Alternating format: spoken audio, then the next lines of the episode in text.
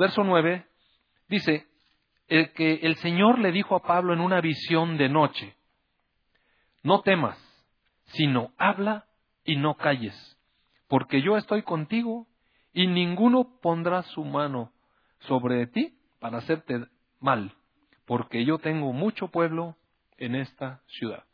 Entonces, eh, esta palabra que es una revelación del Señor Jesús en la noche, en un sueño, me deja ver cómo el apóstol Pablo se dejaba guiar por Dios. ¿Por qué se quedó allí? Miren, el verso 11 dice, y se detuvo allí un año y seis meses enseñándoles la palabra de Dios. El Señor le dijo, aquí hay mucho pueblo, quédate aquí porque yo tengo una obra que hacer por aquí. O sea, ¿por qué se quedó Pablo todo ese tiempo ahí? Porque Dios le dijo, mire. Entonces se quedó todo ese tiempo ahí. Pero hubo un tiempo en el que él sintió del Señor seguramente ir a Jerusalén otra vez. Y entonces él dijo, es necesario que yo vaya, que yo guarde en Jerusalén la fiesta que viene. Entonces es un hombre que está guiado por Dios, pero aún en esta dirección, eh, la gente de pronto le dice, oye, quédate con nosotros. Y, nosotros eh, a veces tenemos la duda de cómo, cómo entender la voluntad de Dios y decimos, bueno, pues si hay puerta abierta, me quedo, y si hay puerta cerrada, me voy. Esa es una manera en la que de pronto al cristiano le da por tratar de buscar la, voluntad de Dios, pero mire, él tenía una puerta abierta ahí. La gente le estaba diciendo, quédate. Si usted fuera él, ¿qué hubiera hecho? Hay puerta abierta, y el Señor me dijo que me quedara. Me están pidiendo todos que me quede. Pues yo creo que aquí me debo quedar. Sin embargo, él no hizo así tuvo esta visión de Dios, le habló el Señor, habló todo el tiempo que Dios le dijo, pero sin embargo después sintió que debería moverse. Y aunque la gente le pidió que se quedara con él, dijo, no, miren, yo, es necesario que yo vaya a Jerusalén. Pero, otra vez, volveré a ustedes, si el Señor quiere. Entonces, no hacemos compromisos de hombres, hacemos planes. ¿Sabe qué? Me gustaría regresar con ustedes. Y, si Dios me lo permite, voy a volver con ustedes, si Dios quiere. ¿Verdad? Esa es una manera en que el apóstol Pablo caminaba. Si me acompaña la primera Corintios, capítulo 16, vemos nuevamente, vemos nuevamente eh, cómo Pablo se mueve. Dice en el verso 5 del capítulo 16, y de ustedes cuando haya pasado por Macedonia, pues por Macedonia tengo que pasar. Tengo que pasar, o sea, se ve un hombre que sabe a dónde se está moviendo y por qué se está moviendo. Y podrá ser que me quede con ustedes o aún pase el invierno para que ustedes me encaminen a donde tengo que ir. O sea, tenía un deseo realmente de estar con ellos. Dijo, los voy a ir a visitar. Y es más, me gustaría pasarme todo el invierno con ustedes. Y para que ustedes me lleven después, me den una encaminadita donde tengo que ir. Porque no quiero verlos ahora de paso. Pues espero estar con ustedes algún tiempo. Mire, hay un deseo en su corazón, hay un plan en su mente de pasar con ellos tiempo. Espero estar con ustedes algún tiempo, si el Señor lo permite. Pero estaré en Éfeso hasta Pentecostés, porque se me ha abierto puerta grande y eficaz y muchos son los adversarios.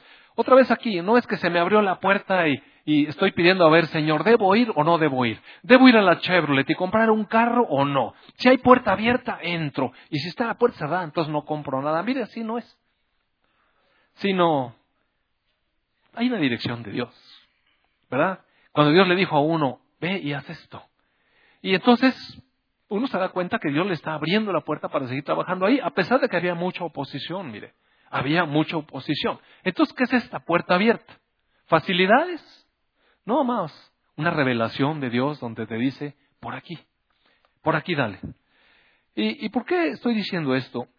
Porque sabe que de pronto tomamos palabras, a leer dos palabras de las cuales se hace mucho uso, eh, se hace mucho uso entre los cristianos para tomar palabras como esta. Mire, si me acompaña por favor Isaías 55, Isaías, Isaías, ¿dónde está Isaías? Isaías 55, este es un pasaje que seguramente le va a sonar porque lo ha oído en algún lado. Si usted ha estado en alguna iglesia cristiana, le va a sonar. Dice, porque mis pensamientos no son sus pensamientos. Verso 8 del capítulo 55. Ni sus caminos mis caminos, dice el Señor. Como son más altos los cielos que la tierra, así son mis caminos más altos que sus caminos, y mis pensamientos más que sus pensamientos. Porque como desciende de los cielos la lluvia y la nieve y no vuelve allá, sino que riega la tierra y la hace germinar y producir, y da semilla al que siembra y pan al que come, así será mi palabra que sale de mi boca. No volverá a mí vacía, sino que hará lo que yo quiero y será prosperada en aquello para que la envíe. Y hoy esto está maravilloso. Está maravilloso saber que cuando Dios nos da una palabra y la ponemos por obra y nos movemos en la palabra, mire, la palabra esa va a prosperar. ¿Sabe que cuando empezamos la congregación hace años, yo tenía serias dudas, mire, de verdad yo tenía serias, serias dudas de que deberíamos empezar una obra nueva. Entonces, eh, ¿qué fue lo que hicimos? Orar, amados hermanos. Buscar en Dios verdaderamente confirmación. No, no empezamos esta cosa con entusiasmo. No empezamos esta cosa, digo, no, no que nos faltara entusiasmo, sino movidos por el entusiasmo. No empezamos por, por proponernos eh, hacer algo diferente, algo mejor y alcanzar la ciudad y cosas así, mire, grandezas, olvídelo. Teníamos un montonal de temor. Lo que queríamos era estar seguros si deberíamos emprender una obra así. Y lo pusimos en manos de Dios. El Señor nos fue hablando y nos fue confirmando que era de Él. Y sabe una cosa, a, a través de los años, como seguramente usted también lo habrá visto, hemos confirmado cómo esta obra es de Dios. Porque Él ha levantado, Él ha sostenido, Él ha hecho crecer, Él ha hecho las transformaciones en cada uno de ustedes. Yo me maravillo realmente de ver la obra de Dios en cada uno de ustedes. Eh, anoche estaba yo escuchando el testimonio de, Ángeles. ¿Sí? ¿Dónde está Ángeles? Pues es lo mismo. ¿Está Angélica? Ah, sí. Angélica, ya estás. De Angélica y su hija, oiga, qué maravilla. Qué maravilla cómo Dios la fue llamando y cómo Dios fue tocando su vida y cómo Dios, ella decía que ella pensaba que estaba haciendo las cosas bien. Y la verdad es que le había echado muchas ganas con sus hijos para hacer las cosas bien. Pero poco a poco se fue dando cuenta que ella pensaba que estaba haciendo las cosas bien. Pero cuando fue confrontándose con la palabra se daba cuenta de que nada de lo que estaba haciendo era de acuerdo a lo que a lo que Dios le gusta hacer, como a Dios le gusta hacer las cosas. Y como poco a poco ella fue cambiando su manera de hacer las cosas y se fue reflejando en la relación con sus hijos. Tampoco no es maravilloso. ¿No le parece maravilloso? A mí me parece realmente maravilloso que Dios sea tan personal. Porque ella nos decía también que antes de venir a la congregación, estuvo oyendo unos discos que su hermano le llevaba de aquí. Y no vieron un buen tiempo, nada más oían los discos. Y mire, no es, no es una persona. Realmente yo, yo no tenía contacto con ella, ni la conocía. Es más, ni sabía que se llamaba Angélica hasta anoche, me da mucha pena. Y toda hoy no sé. Pero lo importante es que cómo Dios sí conoce a cada uno de nosotros, cómo se acerca de manera personal, cómo conoce nuestro problema, cómo conoce nuestra familia, cómo conoce nuestra circunstancia y cómo va llenando nuestra necesidad. ¿No le parece maravilloso? Mire, ni yo la conocía, ni ella me conocía. Pero a través de unos discos grabados, el Señor le fue hablando a ella.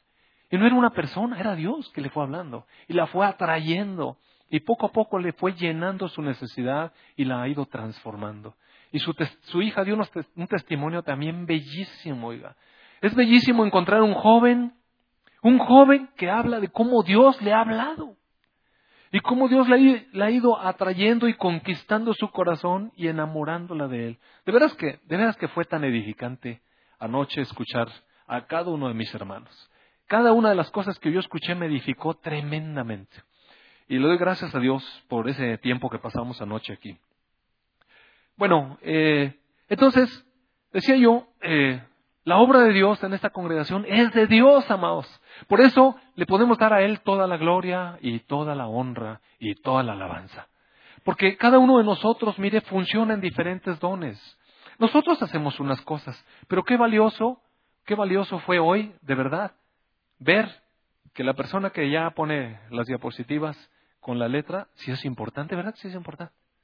Y hoy Lalo preguntaba, así con cierto temor, ¿y vino el maestro de los niños? Porque si no, ¿qué lío va a hacer esto? Claro que no dijo eso, ¿verdad? Pero sí vinieron los maestros de los niños. Ay, gracias a Dios que levantaron allá la mano un par de sacrificados hermanos, sí.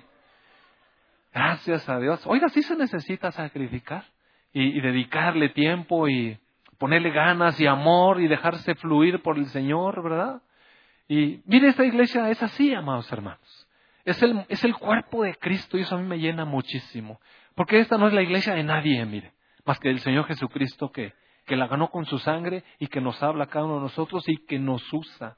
Me da mucho gusto que no venga nadie con David y quieran seguir apuntados en el rol de, de este año que viene y recibir a las personas. Bueno, que sí vengan, ¿verdad? Para que confirmen.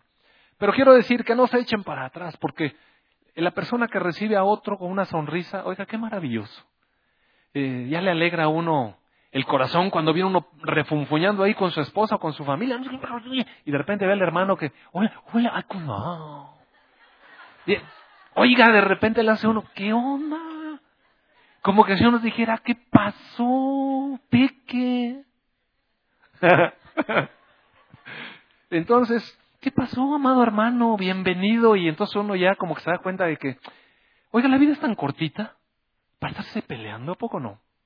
Ahora que ya estoy viejestorio, ya me doy cuenta que sí estaba cortita.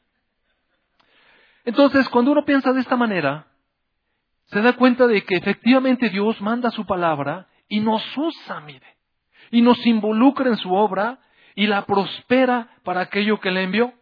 Y es más, nos dice en el verso 12, y ustedes van a darse cuenta que con alegría saldrán y con paz serán vueltos, y los montes y los collados van a cantar delante de ustedes, y los árboles del campo darán palmadas de aplauso, porque en lugar de zarza crecerá ciprés, y en lugar de ortiga crecerán arrayán. Es lo que está diciendo Dios, es que cuando nosotros empezamos a hablar de su palabra y comportarnos con, con la luz del Señor Jesucristo y tocamos la vida de otras personas que era puro espino, de pronto esa persona se va cambiando y se va convirtiendo en un ciprés, en, un árbol frondoso que, que da sombra y que genera paz.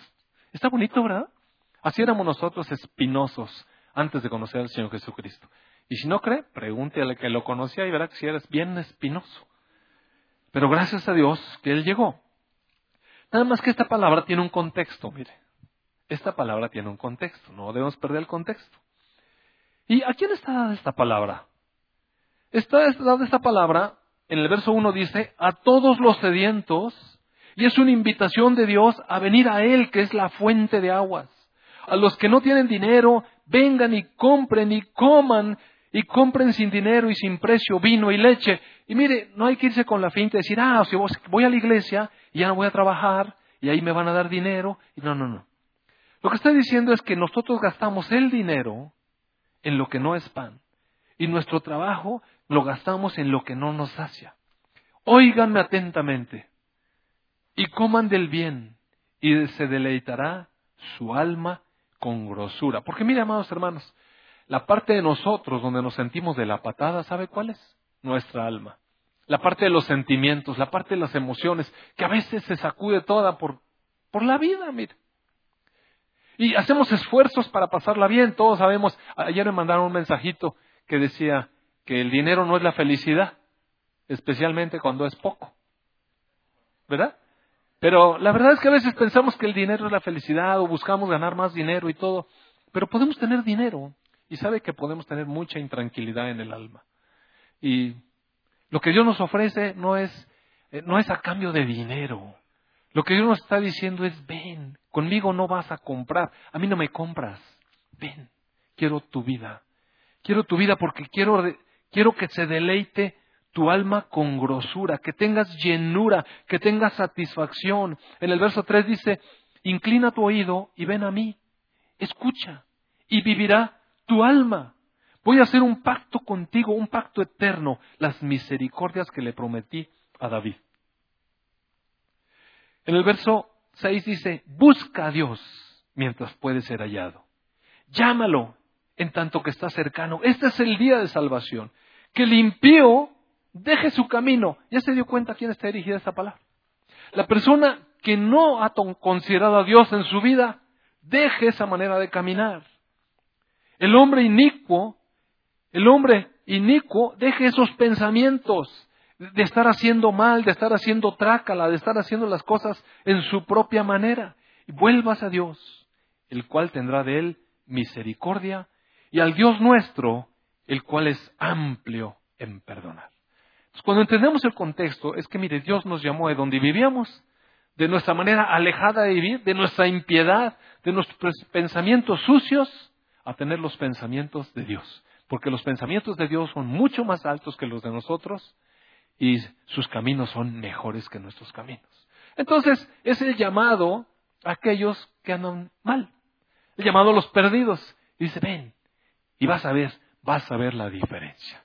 Y cuando tomes mi palabra y camines en mis caminos, te vas a dar cuenta cómo tu vida produce fruto y hasta los árboles y los collados y los montes van a aplaudir por ver la obra que hay en tu vida. Qué maravilloso, ¿no? ¿No le parece maravilloso? Otra palabra.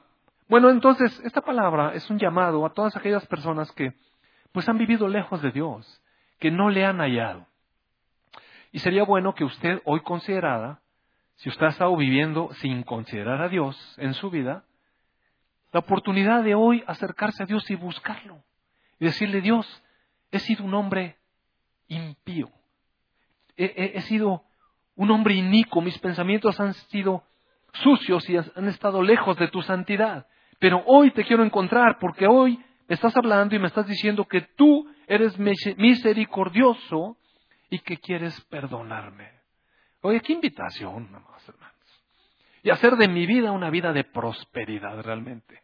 Una, una vida que edifique otras vidas. Una vida de bendición para los demás. Esa es esta palabra.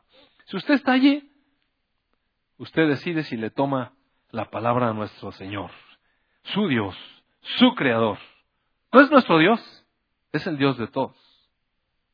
No es nuestro Señor, es Señor de todos. No es nuestro Creador, es el Creador de todos, el que hizo su vida. Jeremías 29, por favor. Ahorita al final vamos a hacer una oración.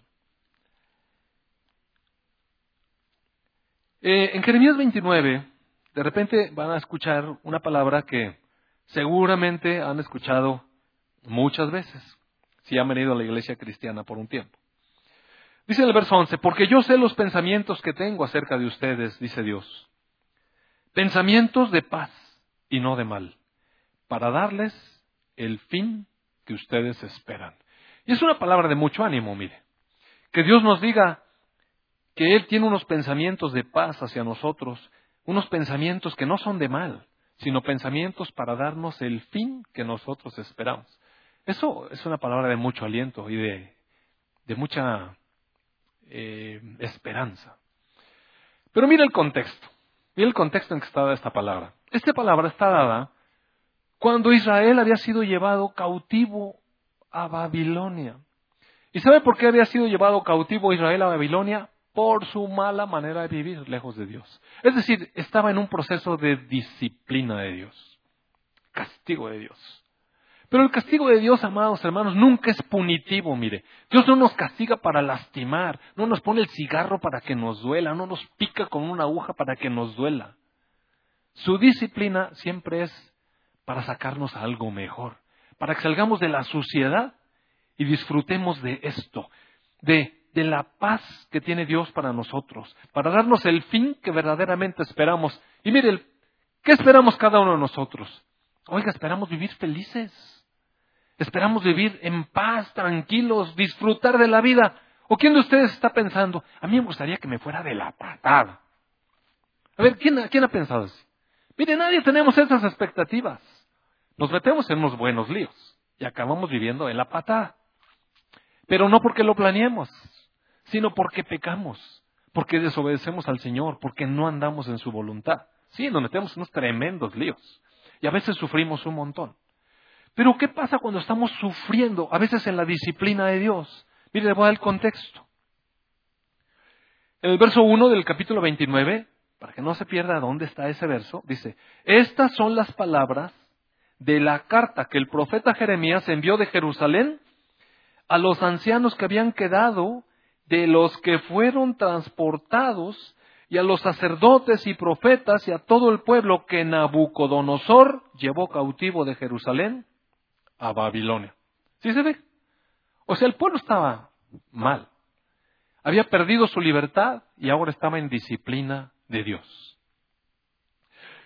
En el verso 4 dice, así ha dicho el Señor Dios de los ejércitos, Dios de Israel a todos los que de la cautividad que hice transportar de Jerusalén a Babilonia. Mire, no se pierda, amados hermanos. A veces, cuando estamos pasando por procesos difíciles, áridos, a veces estamos, llevando la disciplina de Dios. Y Dios no cree que se esconde y dice, pues fue el diablo. No, mire, Él asume la responsabilidad. Y dice, así dice Dios, a los cautivos, a los que yo hice transportar del lugar de bendición, Jerusalén, de la tierra prometida, ¿verdad? Caná, a Babilonia. Y ya usted sabe por qué fueron ahí, por desobedientes. Pero en medio de la disciplina, ¿qué les dijo Dios a estos israelitas? Les dijo, edifiquen casas y habítenlas, y planten huertos y coman del fruto de ellos. Cásense y engendren hijos e hijas y den mujeres a sus hijos y den maridos a sus hijas para que tengan hijos e hijas y multiplíquense ahí y no se disminuyan. Lo que está diciendo, no hagan la tragedia de la vida y se rompan la vida y se suicide. Mire, siempre hay esperanza. Dios dice, vive, vive y multiplícate y vive con tu familia y, y crece y procura la paz de la ciudad, en el verso 7, la ciudad a la cual les hice, yo les hice transportar, y rueguen por ella a su Dios, porque en su paz ustedes tendrán paz. Y esto me trajo un poco la memoria de, ¿ustedes escucharon ayer los cohetes? Puros cohetes, ¿verdad? Y un montón de cohetes que estaban echando balazos. Entonces hubo una balacera tremenda. Como pocos años yo oí balazos. Y entonces pensé, híjole, qué ciudad, ¿no? Pero ¿sabe qué? Mire, la palabra de Dios me dice, me dice hoy, me dice, mira, así está la cosa de la patada, porque hemos vivido en esta ciudad y en este estado, hemos vivido fuera totalmente de la voluntad de Dios. Hemos vivido fuera de la voluntad de Dios. Tamaulipecos hemos vivido fuera de la voluntad de Dios. Pero aún así Dios nos dice, no te preocupes, edifica tu casa, habítala, planta tus huertos, come del fruto de ellos. Es lo que Dios está diciendo, no salgas corriendo. Fíjese bien. Y deja que tus hijos y tus hijas se casen y multiplíquense y no se disminuyan. Procuren la paz de la ciudad a la cual yo los llevé. Mire, yo estoy aquí en, en Tamaulipas porque Dios me trajo. Y no creo que me haya traído porque me estaba castigando tanto, pero aquí me trajo y rueguen por la ciudad, porque en la paz de la ciudad ustedes van a tener paz. Nosotros somos la sal de la tierra. Nosotros somos la luz del mundo. ¿No cree que deberíamos orar por nuestro estado de Tamaulipas, por nuestra ciudad de Victoria, por las ciudades de donde usted venga? Yo no sé, a lo mejor hay gente aquí de Yera, de Jaumabe, de no sé de dónde, Bustamante, lo que sea. ¿No cree que debería orar a Basolo, Allende? ¿No cree que debería orar por Sotalamarina, por la pesca, todo? Deberíamos orar porque si no, ¿quién lo va a hacer, amados hermanos? Estamos establecidos aquí, nos cubre el Dios Todopoderoso y nos dice, ruega a tu Dios por tu ciudad, por tu estado, por tu país, porque en su paz ustedes tendrán paz. Sin embargo, no dice que vamos a ser sacados de ahí. Dice, crezcan, multiplíquense, adelante, trabajen. Porque así ha dicho el Señor de los ejércitos, Dios de Israel, que no los engañe a los profetas falsos que están entre ustedes, ni los adivinos, ni atiendan a los sueños de los que sueñan, porque falsamente les profetizan en mi nombre. Y yo no los envié, dice el Señor. Porque así dijo el Señor, verso 10. Cuando en Babilonia se cumplan los setenta años, yo los visitaré y despertaré sobre ustedes mi buena palabra para hacerles volver a este lugar. ¿Cuál lugar? Jerusalén. Porque yo sé los pensamientos que tengo acerca de ustedes, dice el Señor. Pensamientos de paz y no de mal, para darles el fin que cada uno de ustedes espera. ¿Y sabe cuál era lo que esperaban los judíos? Regresar a su tierra. La tierra prometida. ¿Sabe qué es lo que nosotros esperamos? Tener una profunda comunión con el Dios de los cielos. Entonces me invocarán y vendrán a mí y orarán a mí y yo los voy a escuchar. Usted en medio de la aflicción Dios nos escucha, pero mire, iban a pasar 70 años. Entonces Dios le dijo, no se desanimen, no se la disciplina está, va a durar 70 años. No dejen que alguien venga con cuentos y les diga, no, mira hermano, mañana vas a estar bien. No, no, amados hermanos, a veces Dios nos disciplina por un tiempo. Ojalá que no sean 70 años a nosotros. Pero cada uno de nosotros pasa por diversos procesos de disciplina, especialmente cuando hicimos mal, cuando tomamos malas decisiones. Pero no es para siempre, ¿sabe? A veces la chica, el chico, mete la pata y ahora traen un lío. ¿Y sabe qué? Pues sí, es una vergüenza y es un problema y es... Y, se acaban algunos planes y se frustra. Pero Dios dice, levántate, haz tu vida, porque yo te voy a restituir. O sea, tenemos un Dios de esperanza, amados. No es el Dios que, ah, sí, pues ahora sí. Y que nosotros a veces así somos, ¿sabe? Pecó, pecó, pecó, pecó. Oye, calmado, calmado. Ya, en Dios lleva su disciplina. Dios le va a disciplinar, pero el mismo Dios que disciplina, Él levanta, restaura y, dice que Él tiene buenos planes para nuestras vidas, a pesar de que hayamos hecho mal. Mire, le está hablando al pueblo que está en Babilonia, deportado por desobediente. Pero siempre hay una palabra de esperanza. Y Dios nos dice, nada más que te vas a aguantar toda la disciplina. Yo no estoy hablando de que aquí en Victoria va a durar estos 70 años. A lo mejor dura más, a lo mejor dura menos, yo no sé. Lo que sí sé es que Dios siempre tiene una palabra de esperanza para los suyos. Me buscarán y me van a hallar porque me van a buscar de todo su corazón. Oiga, claro que a veces busca uno a Dios de todo su corazón. Pregúntele a las personas que han sido quitadas de su libertad si no han buscado a Dios de todo su corazón. Pues claro, amados hermanos.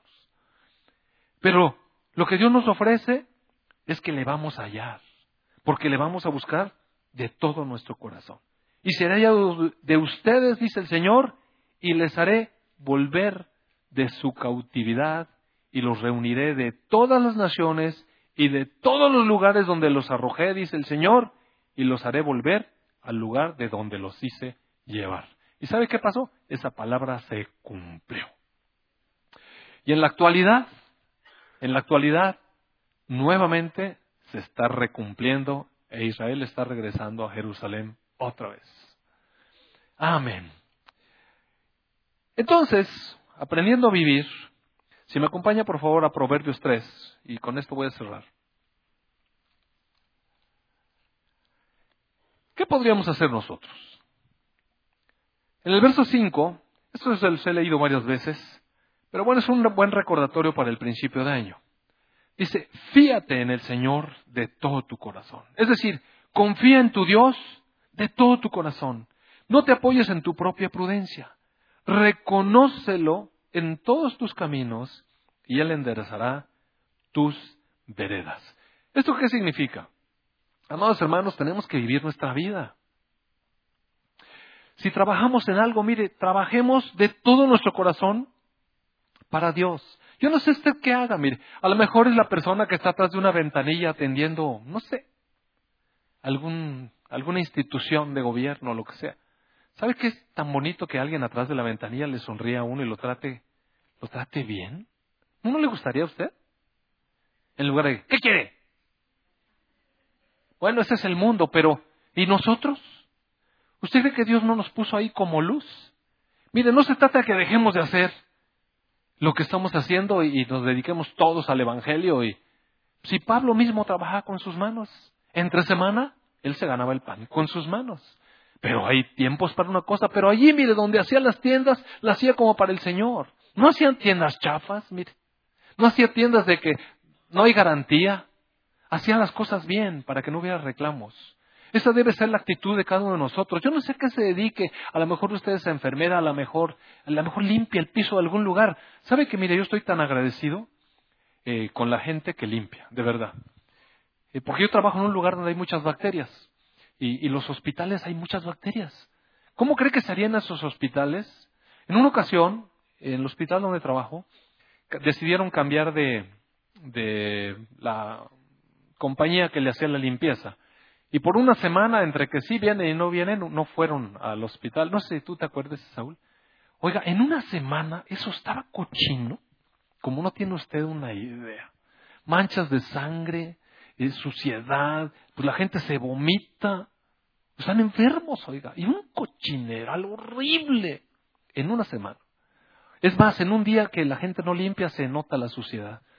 Entonces, las personas que limpian son importantes, son muy importantes. La persona que recoge la basura no le ha pasado cuando no pasa la basura unos días. Todo empieza a oler la ciudad y todo. Oiga, gracias a Dios que alguien recoge la basura. Bendiga a las personas que limpian, al que recoge la basura, al que hace lo que sea. Todos son importantes. Todos somos importantes. No hay ni un solo oficio que no sea importante y que no sea digno. Todos los trabajos son dignos. A lo mejor usted ni trabaja. A lo mejor es una ama de casa. Mire, hágalo para el Señor. Cambia a sus niños, cuida a sus niños, disfrute la vida como el Señor quiere que las disfrutemos. Haga la comida, lave los platos con, con alegría, dándole gracias a Dios de que tiene agua, que tiene jabón, de que tiene plato y que ya comió. ¿No le parecería bueno hacer eso? Entonces, ¿qué tenemos que hacer? Ir por nuestros caminos, trabajar con todo corazón, iluminando a un mundo en oscuridad y dándonos cuenta cuando Dios aparece en nuestro camino para cambiarnos la vía, ¿no? Que le hace así. Como el apóstol Pablo decía, voy a hacer esto si Dios quiere. Pero hasta en tanto, Dios me diga otra cosa. Y cuando Dios dice, cámbiale para acá, pues, amado hermano, cámbiale para allá. Hay cosas facilitas, mire. A veces hay que cambiar de trabajo, a veces hay que vender un auto, a veces es tiempo de dejar de estar pagando una cosa ahí que lo tiene la deuda hasta acá. Mire, no pasa nada. No pasa nada. Si tiene que andar en bicicleta le será muy provechoso, mire. De verdad no pasa nada, amados hermanos. A veces Dios nos dice, deja eso, deja esa cosa ahí y vamos a hacer otro. A veces los cambios son fuertes.